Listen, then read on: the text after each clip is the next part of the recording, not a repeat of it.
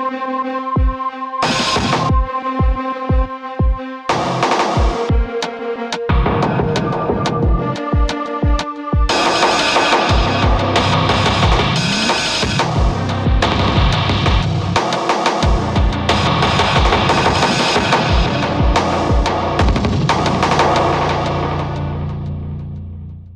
Эфир, эфир у нас начался, подсказывает мне московская студия. Я напомню, 3 июля, понедельник сегодня. И у нас в программе «Особое мнение» со своим особым мнением журналист и продюсер проекта «Гражданин-поэт» Андрей Васильев. Андрей Витальевич, здравствуйте.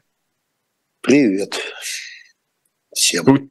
Случился Пригожинский мятеж, и массы пытаются обнаружить генерала Суровикина, узнать, куда исчез Валерий Герасимов – но прогрессивные массы хотят знать, где же реакция гражданина-поэта на это все, куда она делась.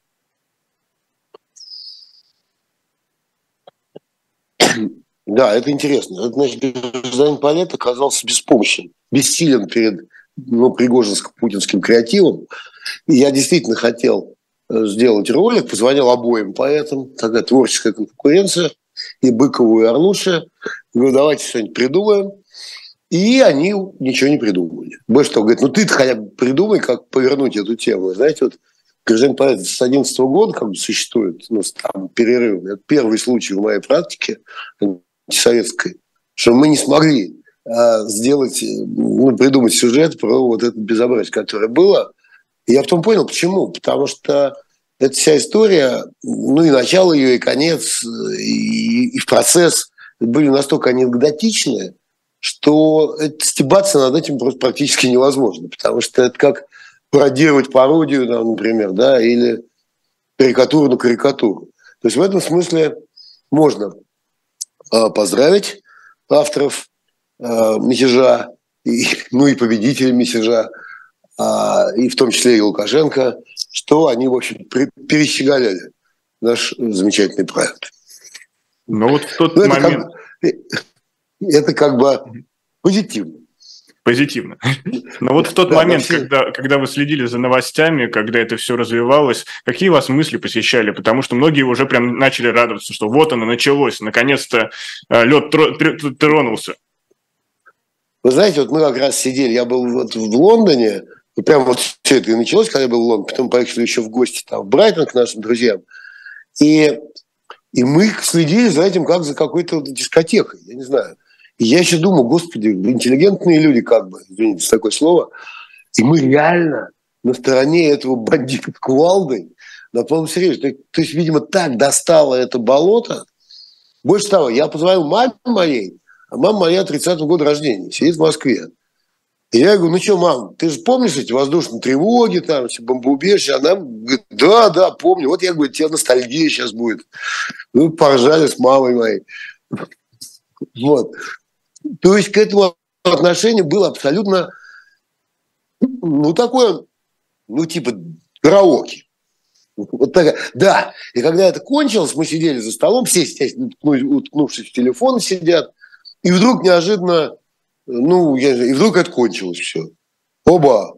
И мы так и сидим, как будто, ну, как будто нам выключили музеон там в караоке.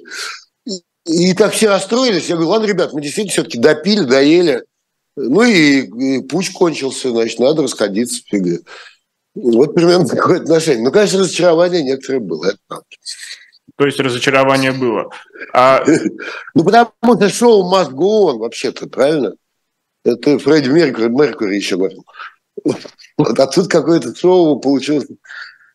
Ну, обломали, короче, кайф. Угу. Вот так вот. Но значит вот ли это, что это был такой вот первый шаг, и, скорее всего, мы будем свидетелями чего-то нового. И дальше шоураннеры запустят нам новые какие-то интересные эпизоды, которые действительно будут нацелены на то, чтобы лед этот не просто тронулся, а потрескался. Ну, будем надеяться на это, в общем. Конечно, в общем, надеяться, это, конечно, нам, как телезрителям, Э, приятно смотреть на такое шоу, но на самом деле, конечно, может кончиться вообще стрельбой и всякими там ужасами, честно говоря. Как вот этот заварух там в 1917 году, который там, в общем-то, ну, как сказать, приличные люди такие, sophisticated, относились как, ну, сейчас это безобразие кончится, там придут городовые и разгонят. А после этого наступил 18 год. И до 21 года, в общем, была гражданская война. Ну, а строго говоря, в Советском Союзе она и была все время гражданская война. До того, как это ну, победили Пуч. Ну, ползучая такая. И так далее. Так что, в общем-то, с одной стороны, действительно уже достало это болото, а с другой стороны, э, ну, в общем, может кончиться стрёмно. Это все. Или начаться может совсем стрёмно. Хотя вообще то, что это, в общем, не последнее там шоу, конечно, ну, судя по тому, что можно сделать вывод, потому что ну, ну какая-то адская беспомощность была всех ветвей власти. Понимаете, для меня главное самое было э, показательно, ну, опять же, это специфика моей, так сказать, бывшей профессии, что два дня молчала Марго Симонян. А даже она молчала после того, как Путин выступил с грозной речью, что он всех порвет там на, на, на куски. А она, у нее же какая роль? Она должна кончать публично в эфире после любого путинского пука. Это мы знаем, да? Придавать ему глубокие смыслы, там, вздыхать. Э, ну, то есть изображать, что она под Путиным вот так лежит. И когда она почти двое суток молчала, я понял, что там все действительно а, ну, полный какой-то паралич. То есть она наверняка куда-то там звонила каким-то кураторам, где методички, а кураторы, наверное, говорили, телефон не подходили, говорили, что, извините, вас не слышно, перезвоните попозже. Вот похоже так. Потому что даже, если вы помните, был такой знаковый момент, когда этот Баширов и... Как они называются-то? Петров и Баширов? Ну, вот эти два... Да, Петров, да, да. Баширов, да. Когда Путин с дуру вдруг сказал, что вы их скоро увидите, ну, все запретили, значит, нашли, за скидку притащили эту Петров с Башировым, и я смотрел на эту картинку, то есть явно была Марго не готова.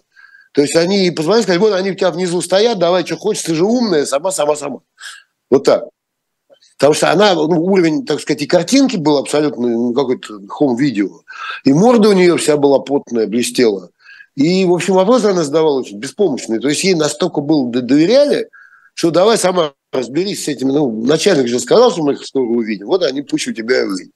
Вот. Наверное, снимал чуть ли не с одной камеры и так далее. То есть, видите, какая ответственный товарищ на самом деле. То есть, ей доверяли очень серьезные вещи. А здесь даже, даже ей не удалось э, что-нибудь придумать. Понимаете? То есть, а ну, для меня, так сказать, чисто профессионально, это вот такая очень знаковая часть этого балета была. Молчание Марго. Но вот смотрите, рекомендации все-таки явно из администрации президента спустили, потому что везде звучат следующие тезисы, что этот мятеж был из-за денег, что Пригожин просто от жадности ему крышу сорвало, э, что ЧВК «Вагнер» все это время спонсировался государством, и это вот тоже стало таким диссонансом, потому что президент отрицал все вот это происходящее. Более того, мятежники стали отказываться выполнять приказы Пригожина, услышав речь Путина, то есть Путин не, не был не безучастен, и более того, самое прямое влияние оказал на все, что происходит. И как вам кажется, пропаганде в образе э, для россиян удастся обелить образ Путина, то есть спасти образ Путина на фоне, опять же, будущих выборов 2024 года? Ну, как вам сказать, что я уж, я уж не знаю, этот самый этот, народ богоносец я давно не видел э, советский. По-моему, ему можно уже лепить вообще любую чернуху, вешать на, на уши любую лапсу. Он уже настолько как бы для э, чувства, я думаю, народного чувства мозгового мозговой безопасности настроился на то, что верить в любую хрень. Потому что э, с точки зрения какой-то элементарной логики, самой примитивной, если Путин пообещал, значит, кровь, крови, там, всех наказать, всех порвать, то где это? И как это вяжется с тем, что, э, значит, вдруг ему с этими всеми ворованными, так сказать, и нажитыми бабками разрешили уехать, да, о том, как это далее значит, Лукашенко такую козырную карту, что он прям, ну вот просто, я не знаю, Путин для него как, ну, младший братик, что ли. Так он выступает, да? А, а Путин ничего не может даже возразить в этой ситуации. Я, кстати, вообще подозреваю, что, может быть, да и переговоры не вел Лукашенко. Вполне возможно. Просто ему сказали там, Григорьевич, давай-ка мы скажем, что ты вел переговоры. Он говорит, о, клево, сказал он. И тут же распушил. И, кстати сказать, его и Чуга, там сколько он, два с половиной ну, набрал этих своих козлов, и, значит, два с половиной часа им там рассказывал, какой да. он крутой, да, и никто не мог его перебить. То есть он с этого получил вообще прекрасные дивиденды политические. А наш, значит, этот, э, сидит тухло где-то там и вякает, и целует опять в живот каких-то там девушек, там то ли он, то ли двойник, я уж не знаю, да, рисует какие-то карикатуры идиотские за своей подписью. Э, так что с точки зрения каких-то там элементарных э, правил пропаганды, это полный провал. Но, повторяю, поскольку пропаганда уже сколько лет тотальна, и люди из чувства, опять же, ну, какого-то там, э, ну, скажем, ментального самосохранения, проще верить вот во, во, во все, что несет с телевизора, и не задумываться. Вот как бы так, мне кажется. Поэтому этому народу уже давно, по-моему, на все плевать. Но вот вы, кстати, сейчас упомянули одну из конспирологических теорий, что есть двойник, и это очень популярная история, которую пытаются продвигать, чтобы, опять же, как-то образ Путина расшатать. А вы сами верите в эту теорию? Да черт я знаю, а почему нет, с другой стороны? Ну, а почему нет? Что там, трудно найти там людей похожих? Наверное, не трудно. Там есть очень хорошие там гримеры, там, я не знаю. Ну, я, честно говоря, об этом не сильно задумываюсь, потому что Путин, если он даже есть настоящий, все равно чем он отличается от двойника? Да ничем. Понимаете? И ну, там просто было бы интересно, если какого-нибудь двойника бы грохнули, то что бы они говорили? А кто, а кто теперь, да? То есть вот в этом смысле это забавно могло бы быть. Например, или там как-нибудь там, изуродовали, там, оторвали бы ему ухо. Вот. И как дальше бы они выходили из этого положения? Кстати сказать, скорее всего, так же идиотски бы и выходили. Наверное. Да, вот. да, да, да. Но Тут... я всерьез над этим не задумываюсь абсолютно. Ну, как бы что. Ну, а вдруг окажется, что это не Шойгу, а двойник Шойгу. И что? Что изменилось? Или не Пригожина, а двойник Пригожина. И тоже опять что изменится. Ну, в этом смысле ну, такой кукольный театр уже давно. Опять же, это мне отсюда смотреть на этот кукольный театр, да, это, ну, как, прикольно. А на самом деле, там на самом деле может быть очень неприятная вещь. Ну вот вы сказали, что россияне давно уже находятся под тотальной пропагандой, где нет никакого просвета. А почему, почему, ну я, я понимаю, почему она появилась, это была дол- долгая такая системная история, но есть ли вообще какие-то возможности у независимых медиа, которые вещают из рубежа, перехватить повестку? Или это, к сожалению, простите, против ветра писать? Ну как сказать, был бы я ватник, например, я бы не стал осмотреть сейчас. Меня бы не стал смотреть. Нафига это надо? Это же расстройство. Надо что-то сопоставлять, да, там что-то включать мозг. Ну, это некомфортно, я думаю, для человека, который вообще, ну, как, ну, может, когда-то он включал там мозг на уроках труда, там где-нибудь в школе, хрен знает. Вот. На выпускных экзаменах. Ну, вообще, ну, зачем? Я думаю, это, это самозащита такая. Вот в чем дело. Понимаете? И, и много раз так было. Ну что, ну, условно говоря, вот там сентябрь 39 года, да, до, то, перед этим все проклинали фашистов, Гитлера и так далее. Вдруг один прекрасный день выходит газета «Правда», там радио, и говорят, что теперь это Гитлер наш друг. И что, могучий советский народ? Он говорит, ну ладно. Ну и все. А и за слово фашист уже можно было сесть в тюрьму, например. Хоба. Ну, проходили же такие вещи. Ну, ну нет, кроме вот там какой-то части, э, ну, скажем так, с второй половины 80-х и, наверное, все-таки до первой половины нулевых, то, в общем, как бы можно было, э, была такая среда информационная, что можно было как бы привыкнуть, успеть привыкнуть, что-то различать какие-то предметы в ней, да? А почему тогда Но меньшинство всех... привыкло? Только меньшинство научилось различать эти предметы? Ну, нет, в какой-то момент, что вы, я, я вспоминаю, вот, например, скажем, когда конец 80-х какой-нибудь демонстрирует э, какой-нибудь Верховный Совет, соседают, да, и народ, вот там, ну, условно говоря, вот там магазин продает телевизор, и вот в витрине стоит телевизор, а на улице стоит толпа и смотрит телевизор Верховный Совет. Весь этот Верховный Совет, это как происходит, всем было до фени глубоко. Абсолютно. Как мы говорим, в школе, э, в школе шутили, то, что комсомольцам 20-х был по плечу, то комсомольцам 70-х похеру. Вот. А, а, значит, а тут вдруг действительно люди рвали газеты. Я работал в газете «Московские новости» тогда. а она была ограниченный тираж, очень трудно было на нее подписаться, почти невозможно. И прям там на Пушкинск стоял стенд с газетой. Ну, под стеклом от газеты. Просто толпа стояла там целый день, ночью стоял. От, друг друга там оттирали, читали, в очередь занимали заметочку прочесть, да. И тогда информация была такая, в общем, вполне попсовая вещь. Стала для народа. Обсуждали бабушки там у подъездов, обсуждали там Горбачев или там Собчак, или там какие-то Шахрай там выступил и так далее, Бурбулис. Ну, был такой момент, действительно. Но для советской страны это не характерно. А потом просто тупо отучали. Отучали, отучали, отучали. И отучили, окей.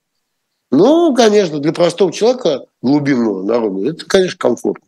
Что, пусть лошадь думает, у нее голова большая. Думает советский народ. Ну, вот... По-своему он прав.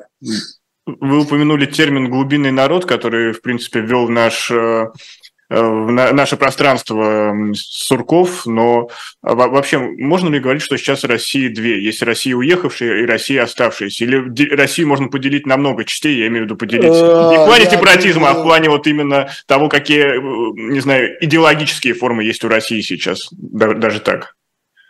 Ну, мне кажется, что уехавшая – это никакая не Россия. Это, в общем-то, отдельные люди.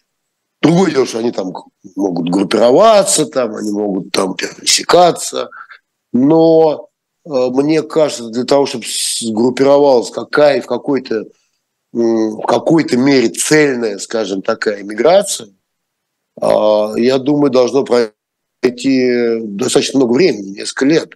И то не факт, что она сгруппируется. Потому что вот мой любимый город Лондон, например, который я ездил очень много лет. То есть я сначала ездил просто на работу там, в Березовском, ну, наверное, каждую неделю ездил, может, два раза в неделю.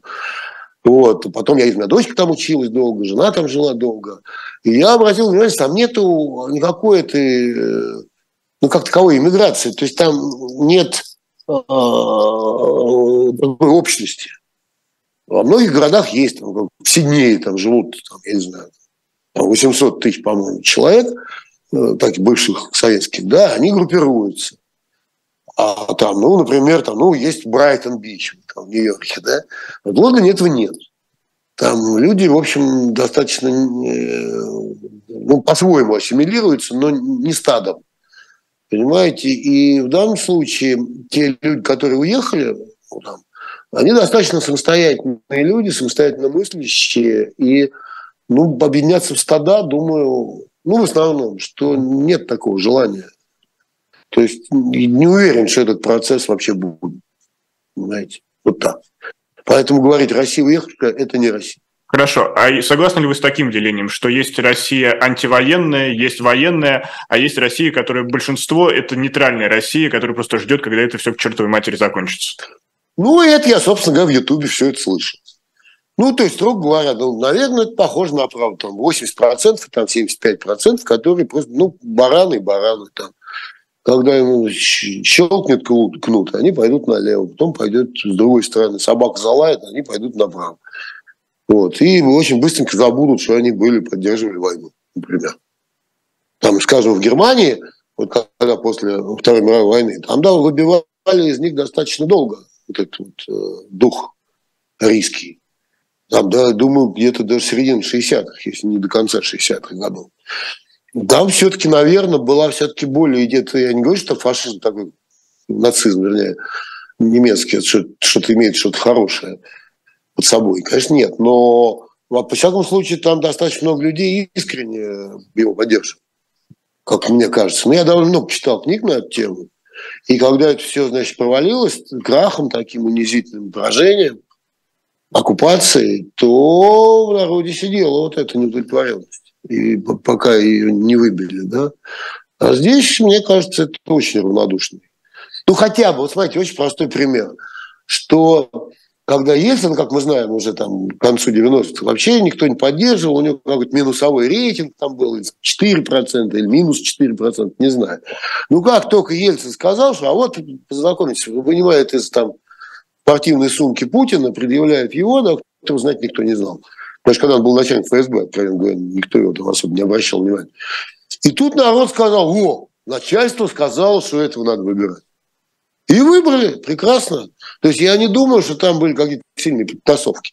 Конечно, э, СМИ очень тогда работали на Путина в этот момент, видение там и так далее. Но я думаю, что вполне себе народ сказал. Ну, начальство велело выбирать этого, все, мы выбираем это. Хотя, казалось бы, Ельцин совершенно не авторитетный был человек. Вот это, это очень характеризует, кстати, народ глубинный. Ну вот, ну, возвращаясь, все-таки этот э, глубинный народ в основном нейтральную позицию занимает. И имеет ли смысл вообще до них пытаться достучаться, что вот есть, например, антивоенные позиции, даже не антивоенная, а антипутинская, что Путин, например, рушит нашу страну. Если вы хотите сохранить наш общий дом, переходите к нам. Имеет ли смысл стараться хотя бы это делать? Ну нет, это ваша работа, старайтесь, конечно. А как? Ну это ваша мотивация, попробуйте. Ну, например, строго говоря, я бы вот лично я, я бы, конечно, не, не взялся сейчас делать какой-то... А как же гражданин-поэт? В чем миссия проекта тогда? Ну, это мы э, сами ловим кайф. Потом это, в общем, достаточно коммерческий проект был. Мы довольно много денег на нем заработали. На концертах, на всех этих. Их же было очень много. И это было весело, это было прикольно. Нам это все нравилось. А, и Мише нравилось, и Быкову, и Орлуше. Мы сами ржали. Там, если посмотреть какие-то там, например, наши концерты, их полно в Ютубе. Там, ну, там, например, Миша читает какие-то стихи, а за столом сидит Орлуша и ржет от этого стиха, который он сам написал неделю назад. Вот, вот такая вещь. То есть всерьез мы думаем, что мы свалить какую-то власть. Там были какие-то легенды, что благодаря гражданину поэту началось белоленточное движение. Ну, я думаю, это все туфта, конечно. Ничего не, не благодаря гражданину поэту. Но в данном случае мы как-то очень уместно родились в тот момент, то есть попали в этот тренд. Вот так. Но это не, это не был, это, ну, как бы он формально, он был политический проект, но по существу не был, конечно.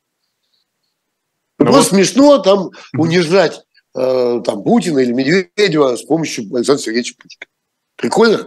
Прикольно. Прикольно. Ну, ну вот, вот смотрите, у вас конкретный пример из проекта. Артур Смоленинов э, исполнил на мотив э, песни из кинофильма «Два бойца» Марка ну... Бернеса «Темная ночь» э, стихотворение Орлуша, по-моему, да? Если я не путаю. Нет, это Быков написал. Это Быков, Быков да, да простите да. меня, Дмитрий Львович. Где-то примерно в этот же день какой-то телеграм-канал Z-поэзия публиковал, как очередной Z-поэт выступает с, с песней из кинофильма «Два бойца» на фронте. И казалось бы, это один и тот же продукт, потому что оно, оно основано на одной и той же базе. И может быть ну, наш вот этот культурный э, продукт э, стать неким таким созидающим для будущей России, для примирения будущей России антивоенной и военной? Я не верю, что искусство даже я прошу прощения, как бы получилось, что я назвал мой наш проект искусством. Ну ладно, такое допущение. Никому, никого она ничему не учит, господи. Ну, уверяю вас, мы тут, кстати, вот буквально на днях здесь, в Юрмале, читали так лекцию с Григорием Остером. Тема была такая, остренькая тема была. У нас педофилия как инструмент российской пропаганды. Ну, о чем еще говорить детским писателем? Вот. И мы обсуждали это дело, что какие люди, полно, вот какое поколение, которое сейчас 40 лет там, да, все выросли на вредных советах Гриши Остера, правильно? Подтверждаю. И они хорошие советы, хорошие советы, да, а что же из этих, ну, а, ну вот эти 40-летние сейчас там тусуют в Кремле, там, ну, сволочь сволочами. И чё? А все, наверное, наизусть э, заучивали эти советы, смеялись над ними. И так а вот тогда как такое происходит, когда и та, и другая сторона цитируют Высоцкого, и каждый трактует по-своему? Ну, это, это круто. То есть, нет, ну, когда я сказал Быкову вот этот стих по, по называется, он у нас называется «Стремная ночь». Угу. И я сказал, ты сделай так, чтобы я сам завтремал потому что это такая святыня, казалось бы, да? Вот, э, вот, а, а мы ее использовали как бы ну, против скрепа, загнули скрепы с помощью скреп, вот как бы так. Но это такой фокус, ну что? Понимаете? Тогда получается ну, все равно вы скажу, скрепы, да, скреп, я... скрепами выбиваете, да, то есть вы все равно моя никогда не подруга. Женя Альбац, например, а, мне написала Ну да, да, да, конечно, да. Скрепы выбиваем скрепы, да. А, ну, из кого-то, строго говоря, выбиваем мы их из того, из кого их выбивать не надо, в общем-то. для нашей аудитории. А с того, из кого надо их выбивать, ни хрена их выбьешь, только вот, ну, вот инструментом Евгения Пригожина можно выбить. Скреп, мне кажется. Да. Не извините, меня не очень духоподъемно получается, но я, надо сказать, всегда, в общем, очень хреново относился к российскому народу. Э, ну, везде вообще, во всех своих интервью, и когда я в Москве был, и нулевые годы, и так далее. Поэтому это все забавы такие, мне кажется. Я напомню, что у нас сегодня... Хотя, вот, кстати, у нас да. когда была гастроль, вот там у нас был угу. Париж, Барселон, там еще Марбель, Бенедорф, люди очень хорошо. Я, кстати, боялся немножко, мы же 4 года не давали концертов. Но офигенно, офигенно реагировали, как, прямо как родные. Знаете, ну опять же, кто? Ну, это ходит наша аудитория, наши как бы единомышленники, да. Потому что они просто оказались за границей, а не в России. Ну, так бывает. Понимаете? Вот. Так я что, на... не знаю. Но все равно это надо делать. Нет, я считаю, что все равно надо делать. Надо э, заниматься журналистикой. Собственно говоря, эта профессия меня скормила, споила, да. Э, вот. И поэтому мой респект вам, ребята. А я вот пенсионер. Вза- взаимный респект. Я напомню, у нас в гостях э, журналист, пенсионер, продюсер проекта «Гражданин поэт» Андрей Васильев. И вы упомянули кувалду Пригожина как его главное оружие, как символ его былой мощи. Но у него была еще одна вторая кувалда, это теневая кувалда, это его медиахолдинг «Патриот», куда входили РЕФ, ФАН, «Политика сегодня», «Экономика да. сегодня», «Невские новости», «Народные новости» и все прочее. И, в принципе, они работали на пропаганду, но сейчас даже их э, лишили, чтобы наказать Пригожина. То есть лишили аудитории и сами, сами СМИ ликвидировали. Это вообще серьезный такой звоночек э, для российской пропаганды? Или, или как это или это просто пустая новость на фоне мятежа? Нет, ну я хочу сказать, что вообще пропаганда Пригожина была гораздо круче, чем пропаганда этих всяких Соловьев Киселев, конечно. Она была, я прям, ну, как профессионал вам скажу, это прям был настоящий, ну, как герой этого самого, ну, как герой там информационного пространства. То есть а, хороший, ну, там, комедий-клаб такой, ну, честный. Вот. И даже когда он так раздухарился уже в самом конце, я уж думал, грешным делом не, не тряхнул ли стариной Владислав Юрьевич Сурков. Потому что там. довольно креативно, ну где-то там, я не знаю, с, с облаков. Вот, потому что он человек очень, в общем-то, креативный, Слава. И вот то он книжку напишет, чтобы утереть нос Пелевину, да, там, то какие для Агат Кристи стихи там пишет. И ему, наверное, скучно очень. То есть, ну, денег у него, наверное, полно, а вот скучно-скучно. Его отовсюду отстранили. Мог бы, так сказать, в анониме креативить для Евгения Пригожина, потому что это был ну, очень эффективно. Он прям был да, очень, очень популярный, как персонаж, я повторяю. Э, я сейчас его оцениваю как очень удачного персонажа. Ну, скажем, мультипликационного, или там роль в кино, вот так. А, и он, конечно, расшвыривал всю вот эту дремучую пропаганду федеральных каналов безусловно. Вот так. И хорошо, они это все разгонят, а я не уверен, что они на, на этом месте что-нибудь создадут свое. Э, настолько же вредное, скажем, да? Настолько же эффективно вредное. По-моему, они ничего не умеют делать, уже совсем ничего. Ну как, воевать они не умеют, отравлять они э, каких-то э, заграничных там врагов тоже не умеют толком. Ну вот что. Ну вот э, давайте вернемся в профессиональную вашу плоскость пропаганды. А почему вот российская пропаганда в данный момент работает так топорно? Или вот ребята-пропагандисты, они уже переметнулись и делают это все специально так топорно, чтобы самим потом говорить, ну видишь в это же невозможно поверить, мы сознательно саботировали и шатали режим.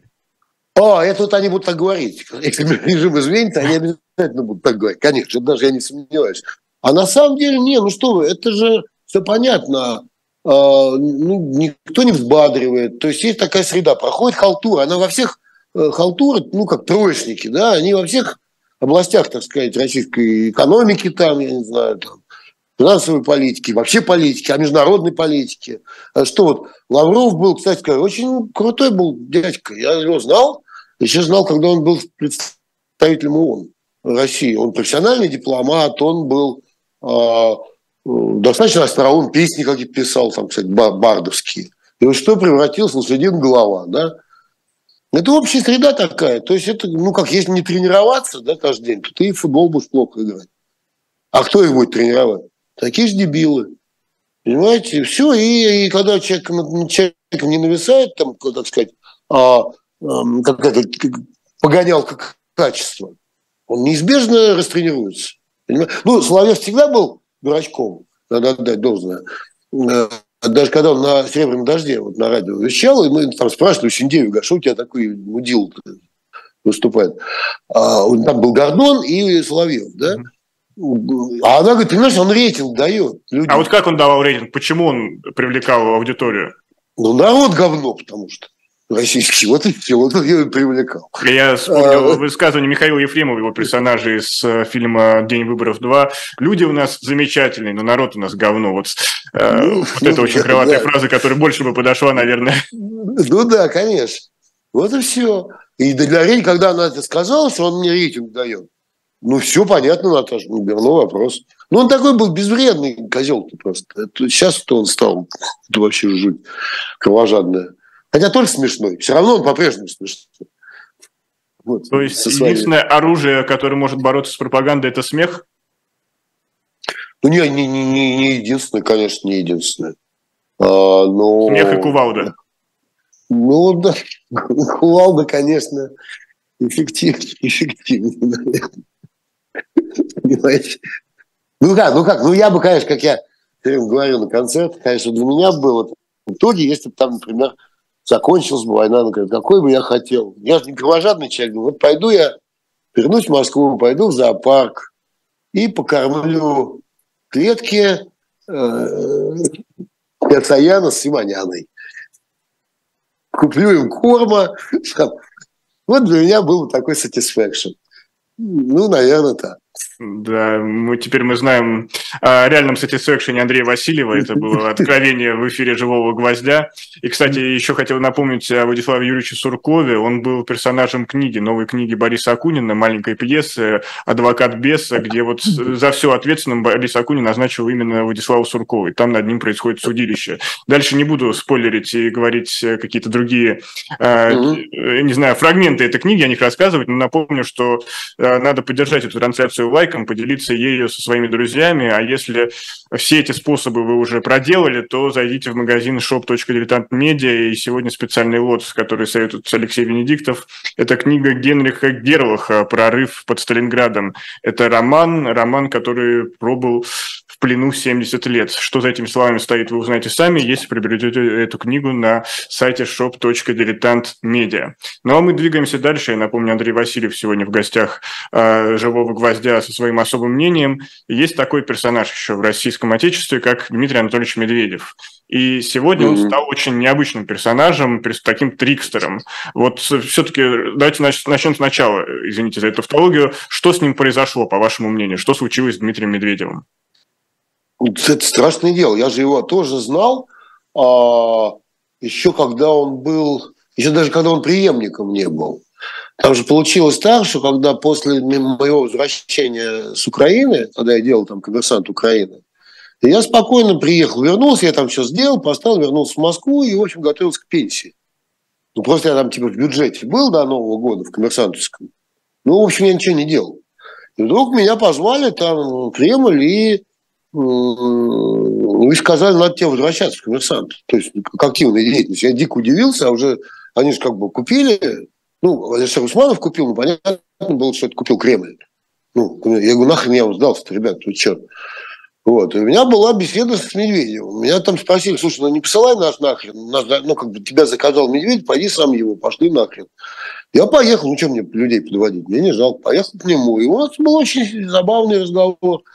И главное, он меня убедил, что надо вернуться. И даже больше того, два с половиной года я вполне спокойно выпускал газету, никто меня особо не трогал. Ну, как, получал по шапке, но это рабочий момент.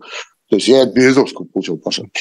Так вот, и он, например, ну, такую остроумную фразу сказал. Я говорю, ну, если вы говорите, вам пропаганда вам не нужна, это не нужно, это не нужно, а что вам вообще нужно-то от издательского дома коммерсант? И он сказал такую фразу, я, говорит, нам нужно просто, чтобы вы делали газету, как при Васильеве.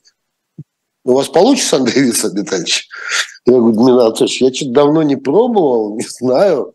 Давайте попробуем. То есть нормальный человек, да? И вот что с ним случилось? Ну, говорят, спился, рожа у него, конечно, уже никуда не годится.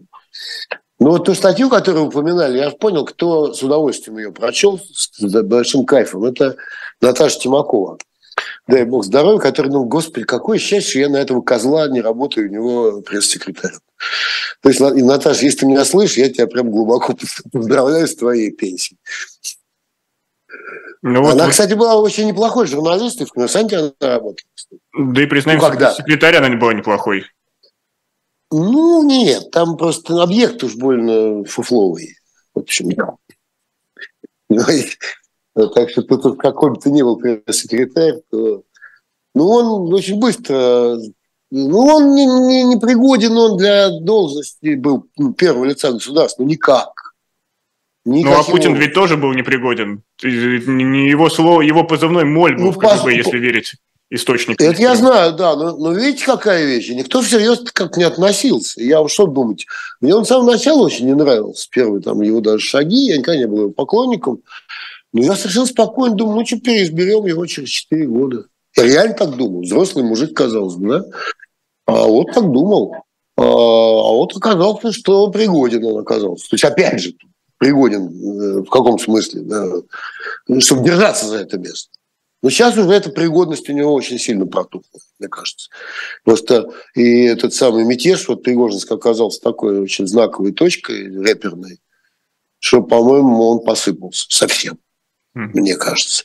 А первая точка очень зрима, когда он посыпался, когда начался ковид. Он, он представлял собой очень жалкое зрелище.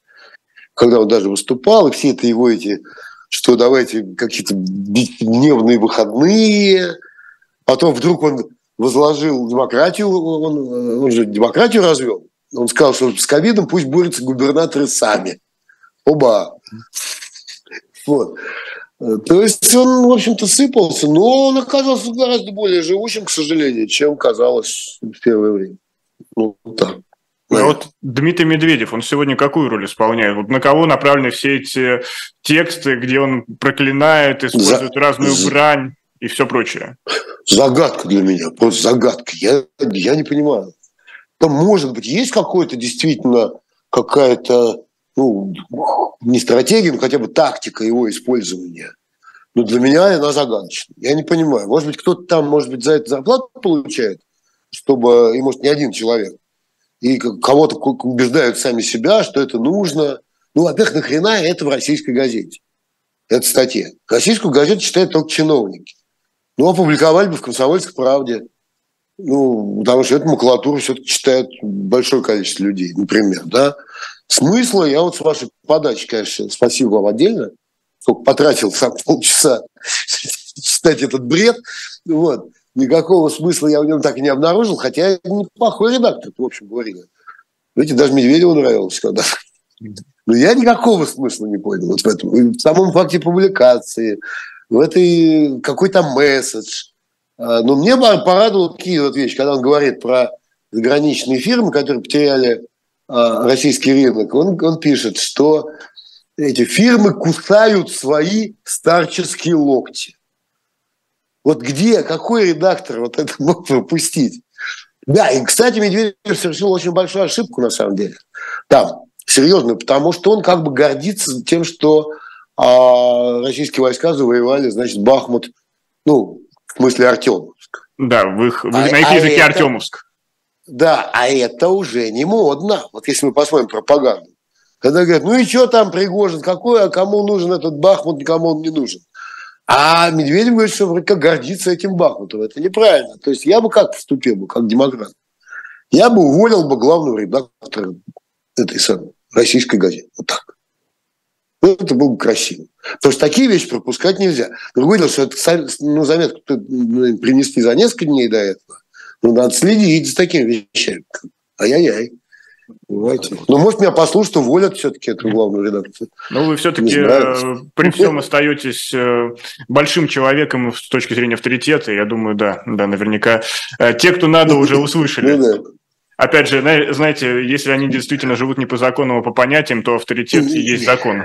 Тут вот это тоже. Ну, надеемся, будем надеяться, будем надеяться, да, все-таки я заслужил, наверное. Но у него еще классная вещь в Финляндии, у него оказался это вражеская страна, образованная по недомыслию Ленина. Хоба. Это как это самое Путин сказал, что Украина по недомыслию Ленина была изобретена, да? И, значит, за ним Финляндию нашел. А значит ли это Но... Ну, сигнал, что вот Финляндия готовится ты следующее? Вот такое, такое слабое бряцание, не знаю, пока, показ сил каких-то. Да черт тебя знает, я говорю, повторяю, я не могу уловить. Вот я честно прочел, понимаете, я же готовился к эфиру, прочел эту статью, здоровая статья. Я не понял вот смысл. Вот тут правда. Ну, там, условно говоря, я даже продался большевикам, значит, работал начальником газеты российской, я бы попытался отбиться от этой статьи, э, даже не потому, что там она мне сама по себе там отвратительна, да, а я бы доказывал в Кремле, что, ребята, это только вред принесет. Нафига вы это делаете? Дайте лучше сам я напишу статью за Медведева, хоть там в ней будет какой-то смысл. Вот, наверное, так бы я делал. Ну, это как у него рожа такая, и вот такие тексты у него. Хотя, конечно, не он написал, понятно, что не он. Ну, значит, такие спичрайтеры у него. Ну, я говорю, это все развал. Ну, как? Ну, можно было, как Бахмут брали, сколько там, 200 дней? 224 дня примерно. 224 дня, да. Вот так они, как Бахмут берут, так они заметки пишут. Знаете, такие, кстати сказать, такое, это как это называется, визажисты у Медведева точно такие же как они воюют. Ну, ну, ну как? Товарищи из Политбюро явно писали эту статью. Да, ответственные да, Пограмотнее там писали, да. Ну, как фирмы кусают свои старческие локти. Ну, вот просто вдумайтесь. У фирмы есть какие-то локти старческие, они их кусают. Или там очень классная вещь. А, толстомордые европейские бюргеры там присутствуют в статье. И, и мне вот такой загадочный персонаж, старая и лысая ливерная колбаса. Я уж вздрогнул, думал, про Путина, наверное. А подумал все-таки, наверное, Шольц. А вдруг и Пригожин? Хотя к Путину, очень, к, к, к Путину подходит. Ну, да, кстати, Пригожин тоже, кстати, да. да то есть можно расклад сделать на карте. Я посмотрел в контексте все-таки Шольц, наверное, старая и лысая ливерная колбаса. А вот когда видел ли он, интересно, какую-нибудь волосатую ливерную колбасу? Или небритую? Ну, не дай, не дай бог. С точки, зрения, с точки зрения рерайта, это что? Садись два, это называется. Ну, ну вот такие выпускники работают. Ну, так... Дмитрий Анатольевич, ничего с этим не поделаешь. Ну да. Ну, что делать? Ну, ну вот есть один тезис, который меня вот задел, и он касается продолжительности войны. Медведев говорит, что она затянется на десятилетия. Вы разделяете обратил... оптимизм или пессимизм Медведева? Да он может нести что угодно. Я э, насчет десятилетия... Нет, ну как, условно говоря, вот такой сценарий. Что он все-таки выгоняют нахрен, значит, героических бойцов советских, значит, с территории Украины, и там, соответственно, рушится Путин, и приходят эти жулики какие-то, там, кого-то выдвигают, ну, или коллективный там орган, приходят они куда-нибудь в Белый дом, условно говоря, или в НАТО. И НАТО им говорит, значит, дайте, пожалуйста, все ваше ядерное оружие, которое вы не продали еще и на металлолом не сдали, если оно у вас есть. И все и опоясывайтесь вы колючей проволокой и живите вы там как хотите, мы с вами связываться больше не будем. И тогда десятилетия будут вот это вот гражданской войны за этой колючей проволокой, а Запад даже в эту сторону чихать не будет. И уже, естественно, никаких окорочков Буша и никаких этих ленд-лизов несчастного никто не будет уже связываться с этой страной, никто не будет. Вот в этом смысле это могут быть десятилетия. Да. Ну, ну, это то есть я, я, я понимаю, я понимаю, что вы не видите... Кажется, такой сценарий Ми... очень... Вы не видите мирной смены режима, вы, не, э, вы видите именно кровавый гражданский конфликт. Гражданский может быть, да. А война десятилетиями не будет длиться, конечно, нет. Вот если вот та война, которую мы сейчас наблюдаем, да нет. Я думаю, это все кончится гораздо раньше. Ну, когда-нибудь расчухается все-таки Запад, все-таки уж позор вообще на весь мир, что они там торгуются за полтора танка, и за два самолета. Ну, наверное, все-таки пробьет это дело. Ну, как бы. Хотя, может быть, такая версия есть, что просто они, вот потому-то они как бы немножко заинтересованы в такой вял текущей войне, это очень цинично звучит, потому что они не знают, что делать с Россией дальше. Ну хорошо, мы, Украина побеждает, а и что? Мы, коллективный Запад, должны делать с этим, ну, я не знаю, с этим гнойником э, на, на земном шаре, который занимает такую громадную территорию, да? Что с ними делать? Не знают они, что с этим делать. Вот ну, так, тоже например, грустная, мы грустная наблюдали такая встречу российской оппозиции в Брюсселе. Э, вы допускаете такой вариант, что не знаю, условный Запад может дать возможность поддержку российской либеральной позиции, которая уехала, и как-то ей помочь достичь властных высот? А ее нет никакой оппозиции. Это все тянут ну, как-то шкуру неубитого не медведя. Делят, а, это вообще печальное зрелище. А если профессиональные серьезные политики смотрят на эту оппозицию, мам дорогая, это что такое? Понимаете, если они не могут сорганизоваться, кого-то делегировать, ну, выстроить какую-то, пусть оппозиционную, пусть даже в какой-то степени неформальную, но единую э, организацию, верхушку хотя бы единую. Поэтому кого там поддерживают? Кому деньги давать, если совсем грубо? Вот кому? Каспарову? Пусть ему Ходорковский дает денег, у него много. Ну вот как?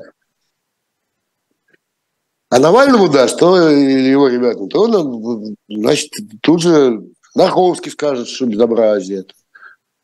Нет, это, это очень печально, это очень анекдотичная ситуация. И в Беларуси, конечно, хотя это Светлана, ну, хотя бы она, в общем, воспринимается как легитимный президент, да? Она, воспри... она приносит конкретные результаты. Недавно она добилась того, чтобы белорусам выдавали визы в третьих странах Европейского Союза. То есть раньше у них ну, этот например, доступ да. сейчас был закрыт. Да, конечно. Конечно, все-таки ну, не одна она или у нее команда есть. И они воспринимаются. А у нас кто кем воспринимается? Ну, вот они то там соберутся, там, оппозиция, то здесь соберутся оппозиции. Сами, сами для себя оппозиции. И делят какие-то эти портфели министерские. Ну, ну, ну, смешно, честное слово. Ну, тогда кто или что может быть тем знаменателем, который объединит всю российскую позицию, который, не знаю, знаменем станет этой позиции? Не знаю. Ну, я же не политик, никогда им не был. Я просто смотрю... Ну, это, это, это и хорошо. У вас, значит, трезвый взгляд на эти вещи. А я не вижу. Тогда вот у меня трезвый взгляд, я ничего не вижу, к сожалению. Ну, примерно так же, как Россия, ватная Россия воюет, так же антиватная Россия э, точно так же занимается политикой. С таким же качеством на мой взгляд. Ну, я уж не говорю про Зеленского. Вообще, ну, ну вот где это, как сравнить, ну, как сравнить жопу с пальцем, это называется, да? Вот человек, называя его клоун, не клоун, какой бы он ни был, вот он действительно мужик, он президент, он, он действительно там прет и растет прям в собственных глазах, на наших глазах, и, и как бы получается, чем как бы хуже ситуация в Украине, тем он становится сильнее. Ну, соответственно, команда у него тоже, наверное, там полно хватает козлов каких-то, наверное, везде бывает. Но тем не менее, мы видим, что мы видим действительно политическую силу. Украина. Не, то, не военную, я сейчас говорю, политическую, да? Вот. Среди наших, а причем, ну, скажем так, а, довольно много у меня знакомых, хороших даже, близких знакомых из этой оппозиции.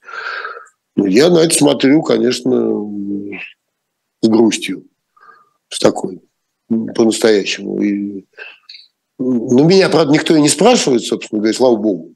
Потому что по-человечески я, в общем, к людям отношусь хорошо, многим из них, да, и не хотел бы там с ними портить отношения, тем больше мы достаточно редко все видимся сейчас, конечно же. Так что называется, разметала война, ничего не скажешь. Но, но с точки зрения эффективности там очень близко, около нуля, как, как писал Сурков. Все так. Э, так или иначе не поспоришь, пророк в своем отечестве. Но как вам кажется, может быть, хотя бы есть какая-нибудь задача минимум, которая может объединить? Например, важно ли донести до европейской аудитории, вообще э, западной аудитории, с которой якобы Россия воюет, э, что есть Россия, а есть путинский режим, и это надо разделять, как, не знаю, мух от котлет. Хорошо, это всегда все об этом говорят, а что? Вот, например, Э, Белоруссии добились они для визы в третьих странах, да? А получилась наша оппозиция донести до Запада, что э, люди, которые там даже молчат в России, потому что они молчат, потому что просто опасно там что-то вякать. И, если, и нужно поддерживать любое стремление человека свалить из России, а еще особенно свалить с деньгами. Не может наша оппозиция донести до серьезных каких-то там лиц, принимающих решения. Вот сейчас я говорю просто тупо о визах, да? Угу. Нифига им не удалось сделать. Я уж не говорю более какие-то глубокие задачи. Нет. И вся эта вот э, э, хорошие русские, плохие русские, э, тоже кур насмех, в общем, вся эта дискуссия, да? Ну, флаг они изобрели, белый, синий-белый, и чё? Ну, ну, ну вот. Это, кстати, очень обидно, на самом деле, очень. А вы, кстати, вот, хотел что касается символики, вам как эта идея смены флага, как вы к ней относитесь? Никак. Я считаю, что это ну, ну, он сам по себе даже как картинка, да, как с точки зрения графики, промышленной графики, он очень невнятный на самом деле. Ну, я признаюсь честно, просто... он мне напоминает, вот знаете, ментовозы по центру Москвы ездят с синей линией э, на белом ну, фоне. Ну, типа того, да, да, да. У меня, к сожалению, того, только да. такая ассоциация. Да никакой, на самом деле, он незаметный. Ну, ну, невозможно там, ну, как сказать, ну, есть изобразительный ряд, там, в газете фотография или карикатура, или там шрифты, да, заголовки. Они не имеют права быть незаметными, иначе зачем они нужны? Вот. Но это, опять же, это очень частный случай, мелкий. Угу. Ну, в общем, короче, такая вся позиция такая, как ее флаг. О. Емко, емко сформулировали. Но, э, Хотя, мне, повторяю, мне, мне, мне дико обидно.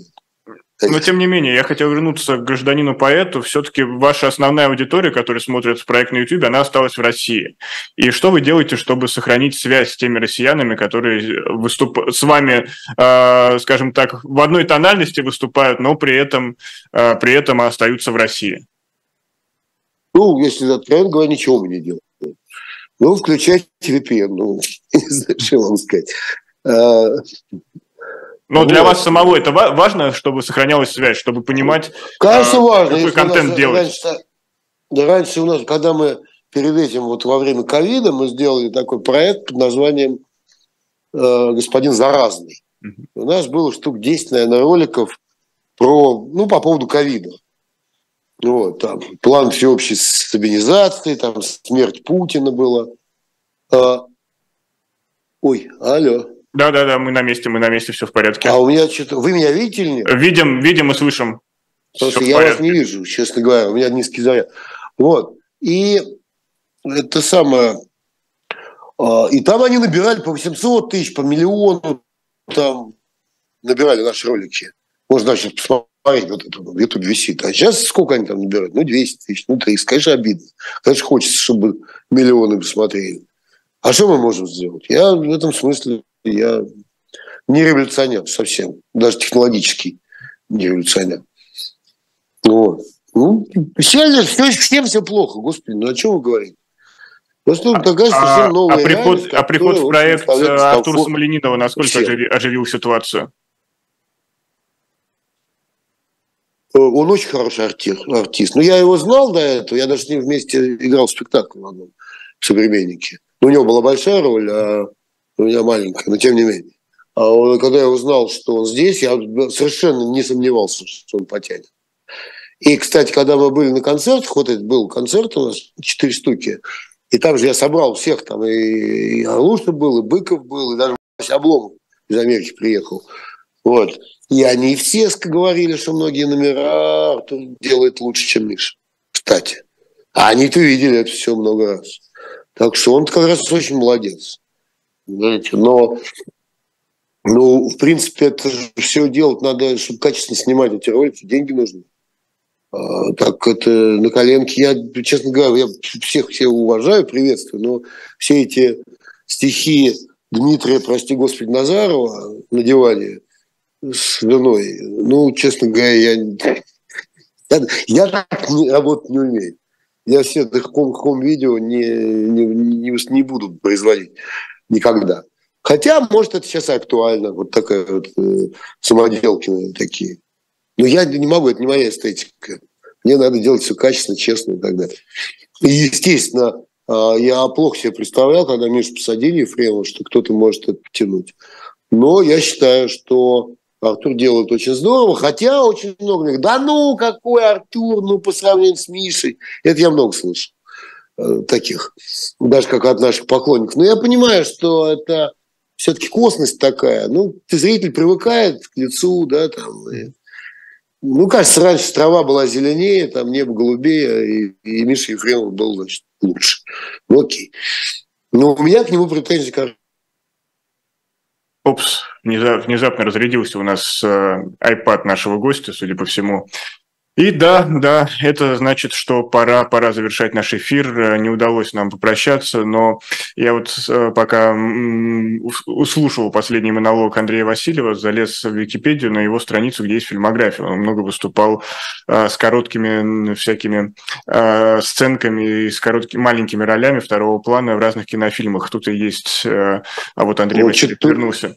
Я как раз хотел вам сказать уже все, попрощаться, что зашел на вашу страничку Википедии, угу. где есть фильмография, фильмография и хотел какую-то вашу такую хорошую, хорошую роль э, в титул подать в конце, что тут есть и ангел, и людоед, и главный врач психбольницы, и помощник Азадовского, и главный редактор газеты «Великобельский вестник». Но давайте просто скажем, Андрей Васильев сегодня был в роли самого себя камео. Да вас... Да. Спасибо. Да, спасибо вам и будем на связи. Это была программа спасибо. «Особое мнение». Сегодня журналист, продюсер проекта «Гражданин поэт» Андрей Васильев. И берегите себя и своих близких. До новых встреч.